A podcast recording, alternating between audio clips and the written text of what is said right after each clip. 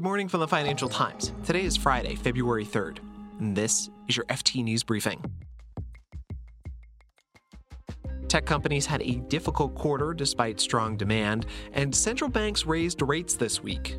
Markets acted like that was dovish. The big money managers that I speak to are like, I do not understand why everyone is so excited. The FT's Katie Martin was baffled too. Plus, we'll preview the latest U.S. jobs numbers. I'm Marc Filippino, and here's the news you need to start your day. Three big tech companies reported earnings yesterday Apple, Alphabet, and Amazon, and things did not look pretty for them for the fourth quarter of 2022. We will start with Apple, which snapped a streak of 14 straight quarters of revenue growth. The FT's West Coast editor Richard Waters explains what happened primarily because its supply chains, you know, were struggling. Um, in China, the effects of the COVID lockdowns really held back its its manufacturing. And so, despite the very strong demand, we had a weak quarter from Apple. And that is very much what we've seen reflected in the other companies for various reasons across all their markets. It's quite a weak quarter. Yeah, let's talk about some of those reasons. What happened with Amazon and with Google's parent company, Alphabet? Digital advertising growth has slowed down tremendously. The other thing, and this this definitely is an Amazon story as well as a Google story and a Microsoft story, is the cloud computing market, which has been one of the huge growth levers for the entire tech sector, is actually slowing much faster than anybody thought at this stage. And it's it's reflecting this rapid deceleration in a really hot market. And the reason for that is that customers just don't want to spend as much. They're saying, look, these IT, our IT bills are going through the roof as we buy more of these cloud computing services. Let's just put the brakes on for now. Let's let's just focus on what we're doing and try and cut the costs of all of that.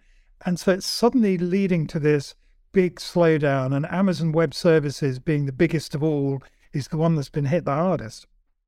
Richard, if there's one common thread from all of these big tech earnings that we've seen, what would it be?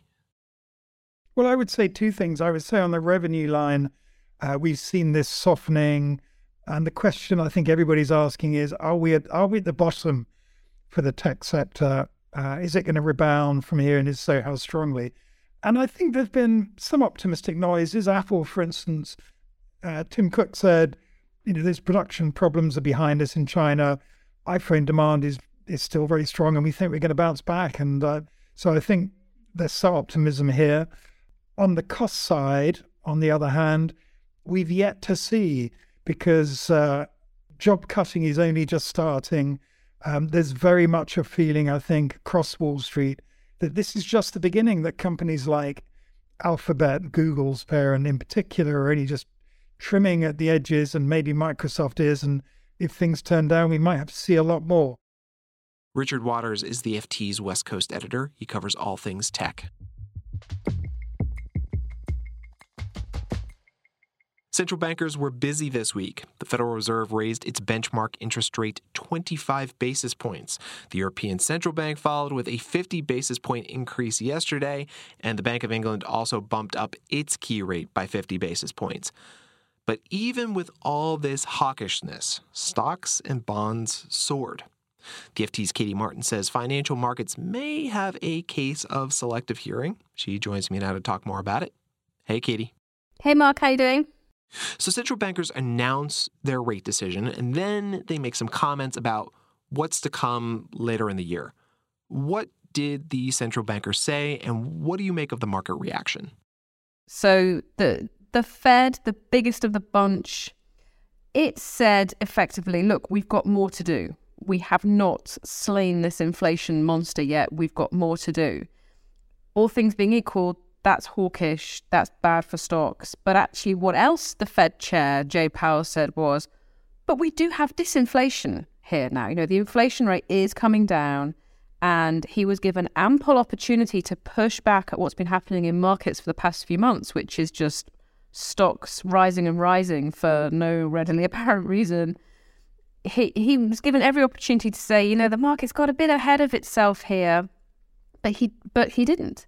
And so the market has taken that as a sign that, huh, maybe the Fed's almost done here. Maybe, you know, all these horrible rate rises that have been blasting into our portfolio, maybe they are not over, but on their way to being over. Um, and it was kind of, you know, it was similar in a way with the other central banks, so that the Bank of England kind of suggested after, you know, 10 rate rises in a row that maybe rates may have peaked. Last one, European Central Bank, a bit more aggressive than the others. It's done less uh, tightening than the other big central banks so far, but said it would stay the course. So the indication is that they're going to keep on raising rates um, over in Frankfurt. But the, the market has just heard the bits that it wants to hear.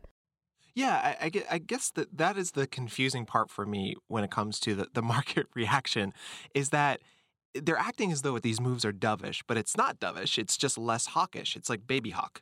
You know, it's like a little, it's like a little baby hawk. Well, that's exactly what um, an investor from Neuberger Berman, an investment firm, was was saying in a note, which is central banks have moved from being hawkish to neutral, and the market has said neutral schmutural and gone straight to dovish. Like it's fine, guys. You know the, these rate rises are over. Mm. You know inflation is is on its way to being defeated. Let's get back to the good old days, which was central banks raise rates for a while, then the economy slows mm. down, then they cut rates for a while. But the, but these central banks have given no indication. In fact, Jay Powell earlier this week basically said that there's no way they're cutting rates this year.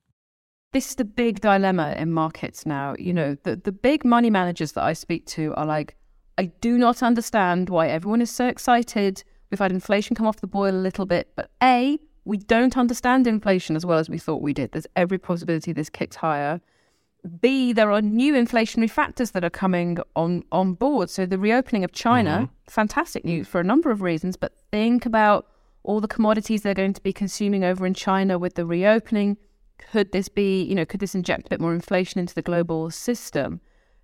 And if you do believe that central banks are going to start cutting interest rates again towards the end of this year, which a lot of people do believe, rightly or wrongly, that the only reason they would do that would be if there was a big recession coming.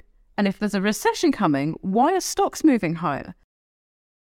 So, Katie, markets aside, what are central bankers trying to achieve right now? So that the thing to really remember here is that central bankers are people too.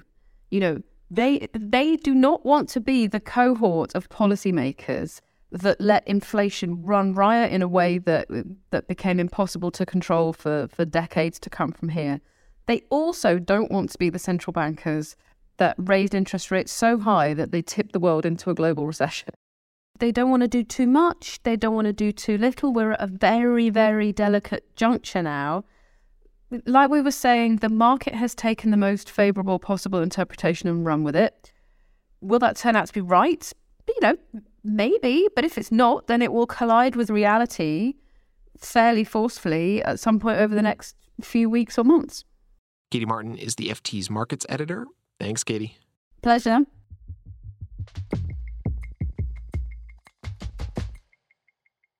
All that hawkish behavior from the Fed may have dampened the hot U.S. jobs market last month. Analysts expect the latest report out today to show that job growth slowed in January. It would mark the sixth straight month of slowed growth. The unemployment rate is expected to have inched up to 3.6%. That would be just shy of its pre pandemic low.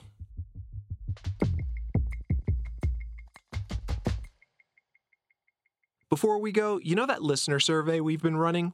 We've gotten more than a thousand responses. So, first of all, thank you. We love your feedback. But keep it coming. If you haven't done it yet, go to ft.com slash briefing survey. Again, that's ft.com slash briefing survey. As always, we'll have that link in the show notes. Oh, and by the way, filling out that survey means you'll automatically be entered to win a pair of Bose Quiet Comfort earbuds.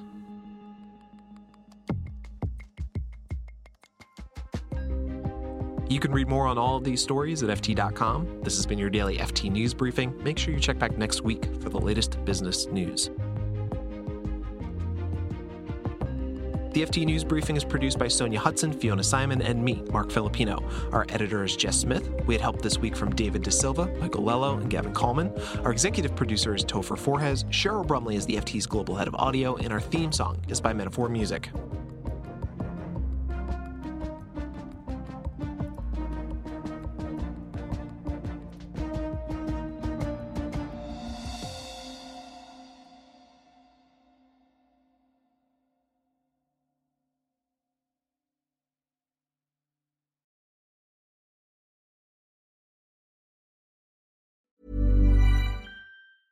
Hi, this is Janice Torres from Yo Quiero Dinero. If you own or operate a business, whether it's a local operation or a global corporation, partnering with Bank of America could be your smartest move. By teaming with Bank of America, you'll enjoy exclusive digital tools, award winning insights, and business solutions so powerful you'll make every move matter. Position your business to capitalize on opportunity in a moment's notice. Visit bankofamerica.com slash banking for business to learn more. What would you like the power to do? Bank of America NA, copyright 2024. When you make decisions for your company, you look for the no brainers. If you have a lot of mailing to do, stamps.com is the ultimate no brainer. Use the stamps.com mobile app to mail everything you need to keep your business running with up to 89% off USPS and UPS. Make the same no brainer decision as over 1 million other businesses with stamps.com. Use code PROGRAM for a special offer. That's stamps.com code PROGRAM.